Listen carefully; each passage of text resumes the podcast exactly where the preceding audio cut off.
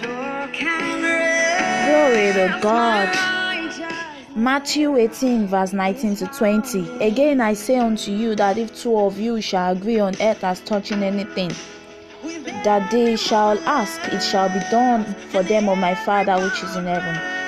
For where two or three are gathered together in my name, there am I in the midst of them. This is what we'll be doing. Together, we'll be lifting up our voice to pray to the Lord Most High. Welcome to Prayer Podcast with Oluwaloni. I look forward to praying with you in the name of the Lord. Amen. Your laughter scattered